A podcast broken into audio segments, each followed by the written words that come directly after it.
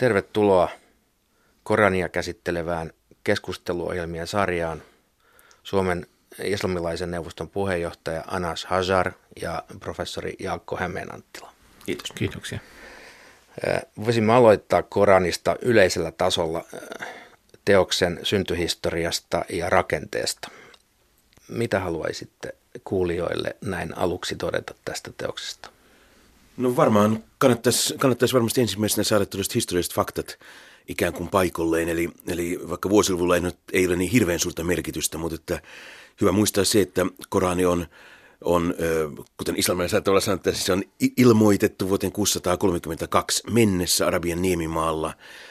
Eli se on, se on ikään kuin sen syntyhistorian niin tutkijan näkökulmasta katsottuna. Ja sitten se teksti on edelleen tutkijan näkökulmasta, se on vakiintunut suhteellisen nopeasti, että meillä on helposti ikään kuin verrattaisiin vaikkapa sen vanhaan testamentti, jossa on satojen vuosien, vuosien semmoinen redaktiohistoriallinen vaihe, jossa se teksti muuttuu ja kehittyy, niin Koranissa tuo meillä edessä oleva laitos on, on hyvin nopeasti profeetta Muhammedin kuoleman jälkeen, jälkeen sitten jo koottu.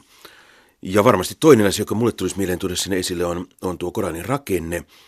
Mä aina annan, kun ihmiset kysyy, että miten, miten Korania pitäisi lukea, niin mä aina annan sen neuvon, että lukekaa lopusta alkuun koska sen takia, että Koranin suuret on pohjimmiltaan pituusjärjestykseen laitettu noin karkeasti, ja useimmiten ne lyhimmät suuret ovat vanhimpia. Niin silloin se lukee niin kuin suuresta yksi eteenpäin, niin silloin tulee lukeneeksi niin kuin historiallisesti tavallaan hiukan väärässä järjestyksessä. Ja se teksti saattaa ehkä avautua ensikertalaisille paremmin sieltä, kun aloitetaan, aloitetaan viimeisestä suuresta ja sieltä keritään sitten ikään kuin, ikään kuin kohti sitä alkua. No tosiaan, tosiaan Koranihan meidän, meidän opin mukaan on ilmoitut 23 vuoden aikana. Eli siinä on aika pitkä kesto. Korani ei ole ilmoitettu yhtenä pötkänä, vaan, vaan ö, osioina. Siinä on saattanut olla ö, osa jae ö, jossain vaiheessa ja sitten on saattanut tulla ö, useita kokonainen suora ö, ja siinä mielessä se on soveltunut ajankohtiin ja tapahtumiin, jotka tapahtuivat profeetan elämän aikana. Tämä helpottaa muslimeille asioiden sisäistämistä. Profeetallis oli tukena ja myös helpotti Koranin ulkoa muistamista, niin ettei tullut yhtäkkiä, yhtäkkiä koko 114 suora kerralla. Niin tällä tavalla se Korani eli muslimien kanssa äh, heidän kutsunsa kehittyessä. Äh, Vastaan kuin mitä professori sanoi, niin mä, mä, meidän uskomme mukaan on, että kirjani, Korani oli kirjoitettu alas jo profeetan elämän aikana. Ja kuitenkin se oli koottu semmoisiin järjestyksessä, mutta ei, ei papereihin, vaan erilaisiin kirjoitusvälineisiin. Ja sitten se on koottu kirjana vasta hänen kuolemansa jälkeen. Tosiaan se oli muistissa useammalla, monella oikeastaan profeetan kumppanilla, ulkomuistissa koko järjestyksessä, mitä, mitä se on nykyisin. Tämä järjestys, joka on, niin on määrätty profeetalta, että profeetta määräsi, että tämä osa jäi tulee juuri siihen jakeeseen tai tämä suura tulee tämän suuran jälkeen ja niin edelleen. Että tämä järjestys on määrätty, että se ei ole jonkun keksimä, vaan se on, se on tämän, tämän tarkoitus olla tällä tavalla. Tosiaan siis historiallisesti voi ajatella, että, että voidaan lukea niin, että siinä on se mekkalainen vaihe ja medinalainen vaihe, ja ne eroavat toisistaan niin, että sen ensimmäisen 13 vuoden aikana nähdään eri tyyli miten keskustelu on lähinnä äh, uskoa vahvistamaan, lyhyitä jakeita, nopeatempoisia, puhuvat tuomiopäivästä, puhuvat aikaisemmista kansoista, ei ole paljon sääntöjä ollenkaan melkein, ja vasta medinalaisessa vaiheessa nähdään pitkiä jakeita keskustelu kirjan kansan kanssa, eli kristittyjen ja juutalaisten kanssa, äh, nähdään lait, näissä, näissä suurissa. Eli se on, se on ihan erilaista vaihetta. Ja näin, näin Korani eli. Eli jos haluaa ajatella sitä historiallista, niin, niin toki kuten professori sanoi, mutta Korani luetaan Jumalan palvelun mielessä niin juuri tässä järjestyksessä. Näinhän se on, mutta mä, mäkin olen antanut ohje, ohjeeni juuri sellaisille suomalaisille, jotka eivät ehkä tunne kauhean hyvin islamia tutustuvat siihen. Nyt me tiedän yksi tärkeä asia, asia vielä sanomatta, olitin, että tavallaan, että sinä nostaisit sen esille, Anas. Nimittäin tietysti sitten se, mikä on minusta hyvin tärkeää Koranin ymmärtämisessä uskonnollista kannalta, on se, että sehän on niin kuin islamilaisen käsityksen mukaan teknisesti Jumalan omaa puhetta sellaisena kuin se, se siinä kirjassa on. Mm. Eli meillähän ikään kuin kristi, kristityt helposti ajattelevat yli niin, että kun, kun tavallaan evankeliumit on kuvaus Jeesuksen elämästä ja sitten vielä kaikki lisäksi sitten joku Suomen evankelisluterilainen kirkko käyttää sitä virallista suomennosta, että se on se raamattu, mihin tukeudutaan, että tämä, tämä suomeksi saatettu teksti, jossa on oikeastaan ei Jeesuksen, vaan hänen oppilaittensa kuvauksia Jeesuksen elämästä ja toki siis paljon muutakin siellä. Mutta islamilaisella puolella se teksti on sellaisenaan ja vain arabiaksi Jumalan sana, eli käännös on ymmärtääkseni minun, minunkin käännöksen islamilaisessa piirissä suhtaudutaan positiivisesti, mutta se ei ole pyhä kirja millään tavalla, niin kuin raamattu suomeksi on, on sitten kristitylle, suomalaiselle kristitylle pyhä, vaan se on ainoastaan se arabian kielen alkuteksti. Ja myöskin se, että vaikka puhuin tuosta historiallisesta kehityksestä, niin jälleen kerran niin uskonnon kannalta tietysti Korani on aina ollut olemassa, eli se ei, se niin kuin Alaskin tuossa käytti usein termiä, että, että se on ilmoitettu profeetalle, siinä on tämä historiallinen konnektio, että miten se ihmiskunnalle on tullut pala palalta ja ilmoitettu, niin kuin tässä on puhuttu, mutta sitten että se on ikään kuin ollut sitä ennenkin jo olemassa kokonaisuutena, mutta ei sitten ihmisillä, vaan siellä Jumalan luona. Aivan oikein näin. näin että se, se, se määritelmä on, että Korani on Jumalan puhe, joka on ilmoitettu Gabrielin rauha hänelle kautta profeetta Mohammedille, joka alkaa ää, Al-Fatiha-suurasta ja päätyy An-Nasin suuraan ää, ja on koottu tämän Korani kahden kansin välillä. Eli tämä on, tämä on se määritelmä. Joo. Hyvä. Nämä kaksi vaihetta, jotka jäsensitte tästä medinalainen ja mekkalainen vaihe, niin mistä syistä tällainen niin kuin materiaalin tylillinen ero syntyi? Kenelle puhutaan? Eli, eli tässä, tässä, jos ajattelee 13 vuoden aikana, Jumala puhuu pakanalaisille ja puhuu juuri vasta, vasta muslimeille. Ja näin siinä on puhe, joka vahvistaa uskoa. Ja näin tuodaan esimerkkinä Abrahamin tarina, rauha hänelle, ja siitä tullaan Koranin lukemisen kohdalla katsomaan, miten tulee keskustelu sitten Abrahamin ja hänen kansansa välillä. Ja tämä on opettava sitten myös profeetan kansalle, jotka olivat patsaiden palvoja. Niin, ja, että, että tuo profeetta jo nuorena ei äh, havahtui, niin miksi ette te havahdu jo tässä vaiheessa ja uskotte ainoastaan Jumalaan. Eli tämmöiset keskustelut tulee koko ajan siinä vaiheessa. Vasta kun on valtio, niin äh, kun profeetta muutti Medinaan ja perusti valtion Medinassa, niin sitten tuli keskustelu sitten erilaisten äh, ihmisten kanssa. Äh, oli ihmisiä, joilla oli äh, oma kirja, äh, juutalaiset asuivat siellä, tuli äh, kristityt jossain vaiheessa keskustelemaan profeetan kanssa, myös oli sitten keskustelu kristittyjen kanssa, ja näin äh, tämmöisiä keskusteluja nähdään erityyppisinä. Eli puhutaan sitten kansalle, joka oli saanut jo ilmoituksen, jolloin piti varmistaa heille, että tässä on seuraava profeetta, johon teidän kuuluu uskoa. Ja sitten tuodaan sitten lait. Eli valtio tarvitsee lakeja eri tavalla kuin sellaiset, jotka asuivat vähemmistönä pakanallisten keskuudessa. Eli siinä on sitten eri puhetyyli, joka vaatii, että myös tulee pitkiä jakeita, joissa käsitellään paljon, paljon lakeja, avioliittolakeja, perhelakeja, sotalakeja, rangaistuslakeja, vaikka mitä. Siinä oikeastaan tullaankin siihen, siihen tekijään, minkä takia olen juuri su, niin kuin suomalaisille lukijoille suositellut sitä käänteistä tutustumisjärjestystä, että juuri nuo Anasin mainitsemat lait, jotka tulee sinne myöhäiskaudella mukaan, niin ne on ne ovat hyvin tärkeitä islamin uskonnon kannalta, islamin rakenteen kannalta, mutta semmoinen lukija, joka itse ei ole muslimi, eikä mahdollisesti edes lue niin kuin se, että ole mistään uskonnollista mielenkiinnosta, vaan päinvastoin ihan vaan haluaa tutustua niin kulttuurihistoriallista kirjaa, jonka, jota, jota yli miljardi ihmistä pitää pyhänä, niin hänelle se helppo tie on lähteä juuri niistä varhaisemmista. Mutta kyllä myöskin tutkijana sanoisin, että tuo, miten, miten Anas tuota, tuota kuvasi, niin kyllä sen, sanoisin, että se on täysin saman asia, mutta ehkä, ehkä niitä vähän niin eri, eri, eri, eri sanastolle ja eri, erityyppistä kieltä käyttäen, että, että luonnollisesti se, mikä tahansa tekstiänä puhuttelee sitä, sitä yleisöä, joka sillä on. Ja kun profeetan tilanne muuttuu Meka ja Medinan kausien välissä, kuten Anna sanoi, niin, niin Medinaan perustetaan 622 islamilainen valtio, niin silloin tietysti sen Koranin ilmestystekstin vastaanottajat ovat ihan erilaisessa asemassa kuin sillä Mekan kaudella. Eli silloin puhutaan jo siitä, että meillä on valtio, joka tarvitsee lainsäädäntöä ja meillä on ikään kuin auktoriteettiasema, että hyvin monet ihmiset sitten kuuntelevat sitä ja tottelevat sitä, mitä sanotaan, ja sen takia tulee uusia teemoja sillä Merinan kaudella, kuten juuri nuo lait, joka on se selkein esimerkki, että kun profeetta aloitti toimintansa, hänellä oli hyvin vähän kannattajia, niin ei ollut niin kuin, ikään kuin mielekästä ruveta siinä tarjoamaan lainsäädäntöä, kun ei ole mitään sellaista toimeenpanevaa valtiota tai, tai elintä, joka sitten hoitaa sen lain, lain noudattamisen. Mutta että siinä näkyy juuri siis Koranin, kun, kun ajatellaan niitä suuria niin kuin historiallisessa järjestyksessä, näkyy sen tilanteen muutos, mikä Muhammadilla on ollut ja varhaisella islamilaisella yhteisöllä. Eli Muhammedin näkökulmasta se näkyy se alku, niin kuin usein länsimäisessä tutkimuksessa puhutaan sorrettujen profeetasta, että siitä lähdetään liikkeelle, että on tämmöinen vähäosaisten ja, ja sorrettujen puolustaja on, on se rooli, joka profeetti Muhammedilla ja varhaisvaiheessa on pitkälti.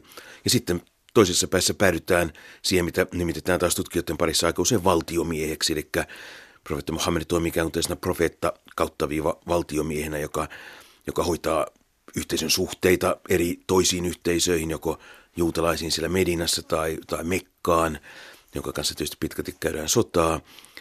Hän toimii sitten oman yhteisönsä jonkinlaisena käytännön päämiehenä myöskin. Myöskin hänellä on sitten valta niin kuin ikään kuin toteuttaa tätä lainsäädäntöä ja tämä näkyy Koranin sisällöstä erittäin, erittäin selkeästi ja vahvasti. Hyvä kuitenkin, kun aloitetaan Koranin lukemista, niin se, että katsoo, että se alkaa – niin sanottu alkuhartauden suurassa, jota muslimit lukevat jokaisessa rukouksessa, nämä seitsemän jaetta. Sitten tulee, ja siinähän ylistetään Jumala ja vahvistaa, että, hän, että häntä palvotaan ja hän, häntä kuuluu huuda avuksi. Sitten, sitten tulee se lehmän suura ja siinä eritellään ihmiset eri eri osiin. Sitten vasta ensimmäinen kutsu, ensimmäinen puhe, joka osoitti, osoitetaan tässä järjestyksessä, on oi ihmiset. Se tulee vasta noin kolmen sivun kohdalla. Niin, eli eli siinä, siinä on äh, ensimmäisiä, joita puhutellaan Koranissa kuitenkin, on ihmiset kokonaisuudessaan. Ei oi muslimit, ei oi uskovaiset, vaan oi ihmiset. Ja siinä on hyvä, eli sillä on kuitenkin oma, oma järki, kun luetaan, luetaan järjestyksessä. Koranihan on jaettu 114 suuraan, jaetaan myös 30 osaan niin, että nämä yli 6000 jaetta kaiken kaikkiaan niin, että nämä on siinä mielessä niin hyvä, hyvä jako, että otetaan 30, näistä 30 nyt puolet, kun luetaan näitä. Miten tämä jako 30 ja sitten jako 60, jos mä oon ymmärtänyt oikein, niin vielä nämä 60kin puolikasta jakautuvat neljäsosiin, niin miten tämä jako, tällainen sisäinen rakenne on syntynyt? Se syntyy myöhemmässä vaiheessa, niin että, että ensin nämä jakeet, on, jakeet ja suurat on pitkälti ne on, ne on tässä määrättyä ja niiden järjestys. Mutta sitten Koranin lukemisen helpottamiseksi sitten määriteltiin jatkovaihe, jälkivaiheessa, että tähän, tämä on 30 osaa ja sitten myöhemmät vielä jakoivat sitä 30 osaa sitten niin sanottu hezb joka puolitti sen. Ja sitten näitä vielä neljänneksiin, jota helpotti sitten lukemista niin, että siinä on noin puolitoista sivua sitten jokaisessa viiva kaksi sivua sitten näissä, mm, että jos, jos halutaan lukea päivässä yksi osa, joka on se Koran, tota, profeetan suositus Koranin lukemisessa, niin että, että Koran, Korani luettaisiin kuukauden aikana vähintään, eh, tota, vähintään mutta ö, korkeintaan joka kolme päivää päätyttäisiin, niin, niin tämä synnytti sitä 30 jakoa, niin, niin sitten se, että jokaisen rukouksen jälkeen luettaisiin tietty, tietty osa, niin se, se sitten synnytti näitä, näitä pienempiä jakoja niin, että on helpompi pysyä sitten järjestyksessä. Joo, eli silloin hyvin vahvasti tällainen käytännöllinen tarkoitus, että se ei ole niinkään semmoinen sisällöllinen jako ensisijaisesti, vaan nimenomaan tarkoituksena on juuri tarjota tällainen sopivat määräosat, jotta, jotta on helposti resitoida, lukea tai resitoida se Korani läpi, läpi kuukauden aikana. Sitten on, on myöskin seitsemän jako, joka on tarkoitettu samaan, samaan asiaan viikon sisällä, että sieltä voi lukea sitten viikossa läpi, läpi Koranin. Eli sitä ei todellakaan pidä niin kuin yhdistää, jos jälleen otetaan vertailukohdaksi vaikkapa raamattu, niin sitä ei pidä yhdistää niin kuin tällaisen uusi testamentti, vanha testamentti jakoon, että se olisi niin kuin erillisiä osia, vaan se on pohjimmiltaan sama teksti, joka niin kuin, niin kuin leikataan vain niin kuin sopivan kokoisiksi palasiksi sitä käytännön lukemista varten. Millainen asema Koranilla on tavallisen, aivan tavallisen muslimin arkipäivässä? Äh, on paljon moraalioppia mitä nähdään Koranissa. Oppia esimerkiksi perheen kasvatuksesta, lasten kasvatuksesta, miten käytetään sisarusten kanssa. Ja tämä on käytännöllinen asia sitten perheelle, isälle ja äidille, miten suhtautua lapsiin ja miten kasvattaa heitä, tasapuolisuus heidän välillä ja niin edelleen. Ja siinä nähdään Josefin tarinassa esimerkiksi se katehtiminen, joka syntyi sitten sisarusten välillä, tai, tai oikeastaan se oli veljesten välillä tässä tapauksessa. Ja mistä se johtui. Ja näin opitaan, että näin ei pidä tehdä. Ja äh, paljon moraali, moraalikysymyksiä verrattavissa tähän, mitä, mitä joka päivässä elämässä äh, sitten käydään läpi. Äh, käyttäytytään, miten käytetään toisten ihmisten kanssa. Se lempeys käyttäytymisessä, hyvä puhe toisten kanssa, keskustelu hyvällä tavalla toisten kanssa, niin tämä on se, mitä Korani opettaa. Toiset ovat oppineet tätä ja käyttävät sitä elämässään ja valitettavasti toiset eivät ole oppineet tätä ja eivät käytä sitä, jolloin nähdään eri käyttäytymismalleja.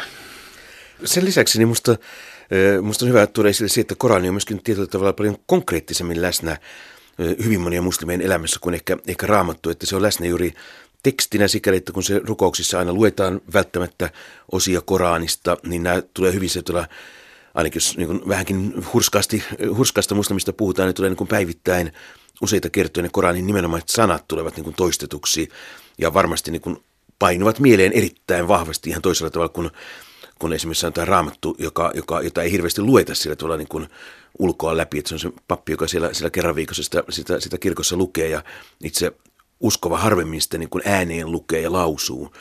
Ja sitten myöskin se visuaalinen elementti, että hyvin monissa kodeissa, toki kaduilla ja julkisissa tiloissa myöskin näkee Koranin lauseita, erilaisilla niin kuin ikään kuin koristetaulun kaltaisessa asemassa tai, tai inskriptioitisilla rakennusten seinillä ja niin edelleen. Että se Korani on sitten niin kuin sekä äänenä että visuaalisena elementtinä läsnä aika lailla, lailla vahvemmin mun mielestäni kuin mitä raamattu on ainakaan nyt Suomessa. Eli Koranin rooli on aktiivisempi muslimielämässä kuin raamatun kristityn elämässä. Se on Jumalan palvelu mielessä niin läsnä jo viisi kertaa päivässä. Niin kun muslimi rukoilee, niin se aina lukee sen. Kun syödään, kun aloitetaan tietty työ, aloitetaan sillä ensimmäisellä lauseella, mikä on Koranissa Jumalan armeijan armahtajan nimeen. Eli, eli äh, siinä on äh, jokainen teko liittyy, on opittu, opittu tästä, niin äh, nähdään sitä äh, hurskauden muistutukset, kuten, kuten Jako mainitsi, niin sieltä saattaa löytyä seinästä, että tietty jake, joka muistuttaa hurskaudesta, ää, joka muistuttaa esimerkiksi tasavertaisuudesta tai, tai että huolehtii jopa kaupassa, niin saattaa olla, että joku kauppias laittaa, että ää, käyttäkää puntari tai, tai vaaka oikealla tavalla uskoisin, että kaikki muut paitsi aivan maallistuneet muslimit osaavat, osaavat palasia Koranista ulkoa, joku pitempiä, joku lyhyempiä. Ja sillä tavalla niin kuin tekstin muodossa se on, se on vahvemmin siinä, siinä arkipäivän elämässä kuin sitten raamattu kristityn elämässä. Korania koskevaa keskustelua seuratessa tuntuu välillä siltä, että teosta tulkitaan eri tavoin. Se voi liittyä lakikysymyksiin, kuten tuli mainittu, tai voi liittyä poliittisiin kysymyksiin, niin siinä on lakikoulukunnat tulkitsevat näitä, näitä tapahtumia eri tavalla. Mutta kun, aina kun, kun joku tulkitsee, niin pitää ottaa, ottaa aina se kokonaisuus. Ja lakikoulukunnathan pyrkivät ottamaan ensin Koranin kokonaisuus ja sen tekstin kokonaisuus, eli eivät poimi vaan tietty, tietty jae pois kontekstista, vaan, vaan katsovat ympäröivät jakeet, katsovat tapahtuma, joka, jonka yhteydessä tämä jäi oli tullut, tai tämä, tämä kohta Koranista oli tullut, ja miten sitä ymmärrettiin profeetan aikana näiden tekstien perusteella, mikä on antanut meille. Ja sen, sen sitten perusteella voidaan verrata sitten uuteen tapahtumaan, joka on nyt tapahtumassa. Eli ei, ei voida ottaa jae pois kontekstista ja sitten sanoa, että näin Jumala sanoo.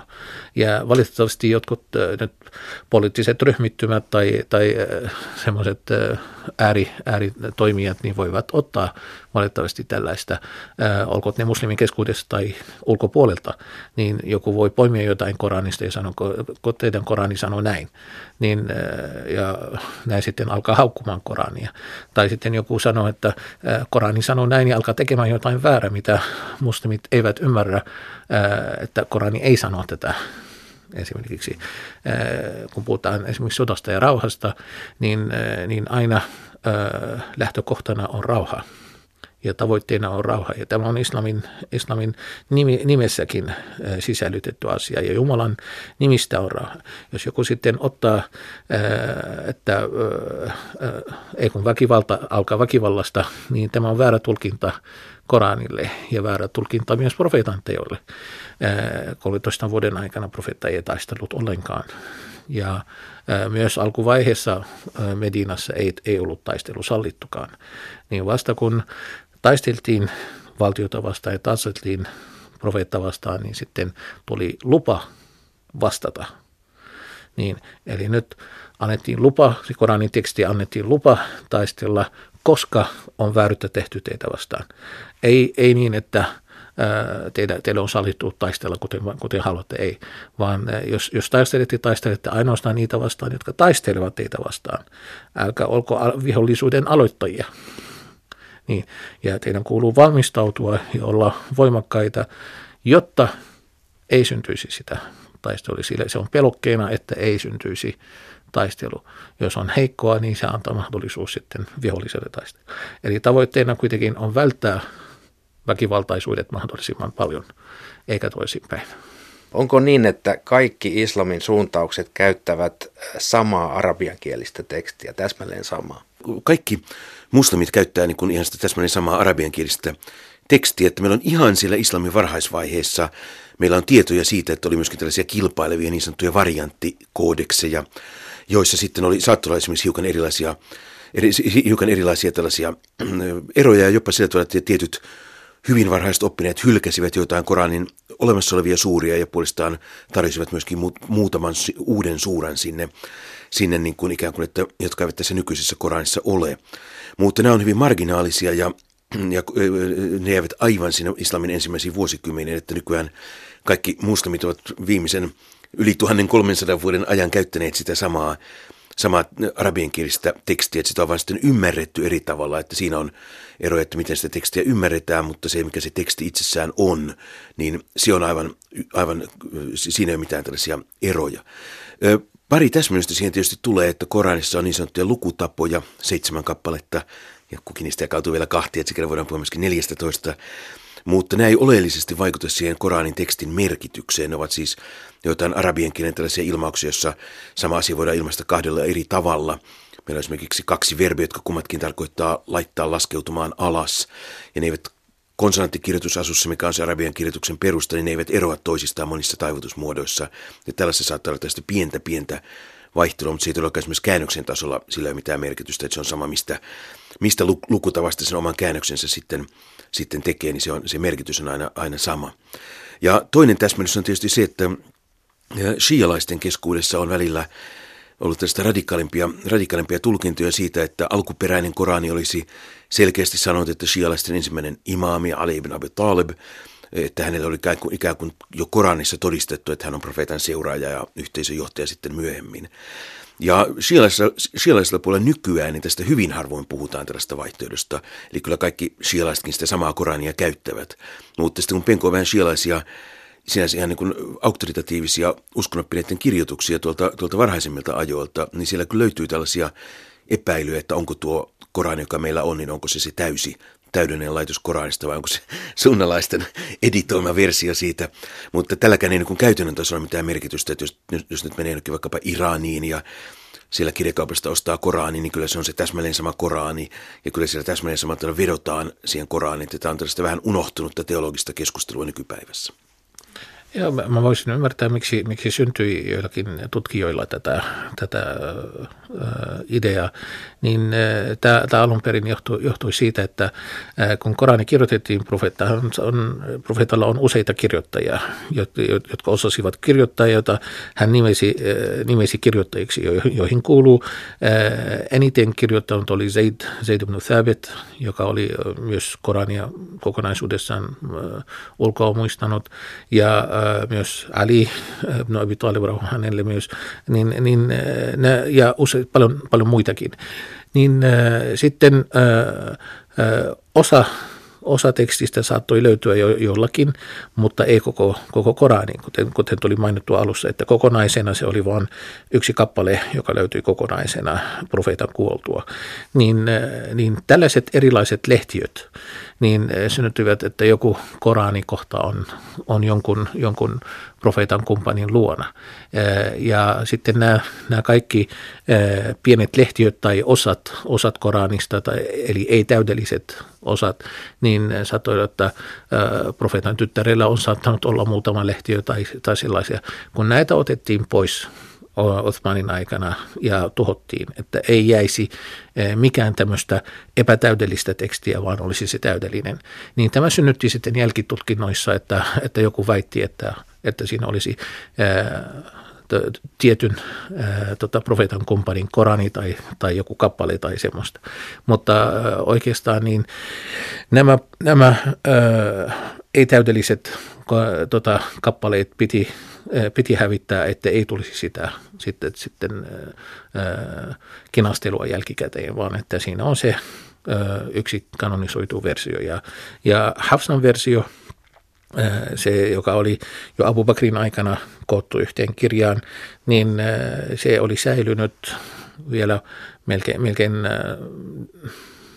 80, yli 100 vuotta sen jälkeen vielä oli, oli säilynyt tuo, tuo kappale, mikä oli se ensimmäinen, ensimmäinen kappale. Ne, ne, ne kahdeksan muuta, jotka olivat sitten Othmanin aikana sitten ja, jaettu, niin näistä on säilynyt ymmärtääkseni yksi kappale tai pari tähän päivään saakka. Miten tämä tyylillinen liike näiden kausien välillä, siis mekkalaisen ja, ja medinalaisen kauden välillä, vaikutti sinun suomennokseesi, Jaakko? Se oli tietysti hyvin suuri ongelma, eli, eli tietysti aina käänteellä on suuri ongelma tuoda mitään tyyliasioita näkyviin, se on toki, toki yleinen ongelma, mutta sitten kun ajatellaan virestä, että Korani on muslimien pyhä kirja, niin siinä ei voi ottaa sellaisia samantyyppisiä vapauksia kuin vaikkapa Shakespearen kääntämisessä voisi ottaa, että laitetaan niin tyyli etusijalle ja ollaan sitten niin vähemmän tarkkoja niistä yksityiskohdista, niin se oli poissuljettu vaihtoehto. Kyllä mä olen yrittänyt siinä omassa käännöksessäni jollain tavalla saada välittymään sitä, että toiset suuret ovat sellaisia vahvasti, paljon vahvemmin niin kuin rytmillisiä, paljon vahvemmin, vahvempia kielikuvia, paljon poettisempaa tekstiä. Siellä, siellä Koranin loppupuolella nämä lyhyet suuret. Mä olen tehnyt parhaani, että siellä tavalla välittyisi mutta kun siinä ei voi ruveta sitä kuitenkaan rytmiä, ei voi ruveta suomeksi jäljittelemään, koska se vaatisi aivan erinomaista taidokkuutta, että pystyy saamaan sekä jonkinlaista arabiasta alkuperäistä rytmiä vastaavaa tekstiä, että sitten pysyisi eksaktina ja tarkkana se käännös. Kiitoksia.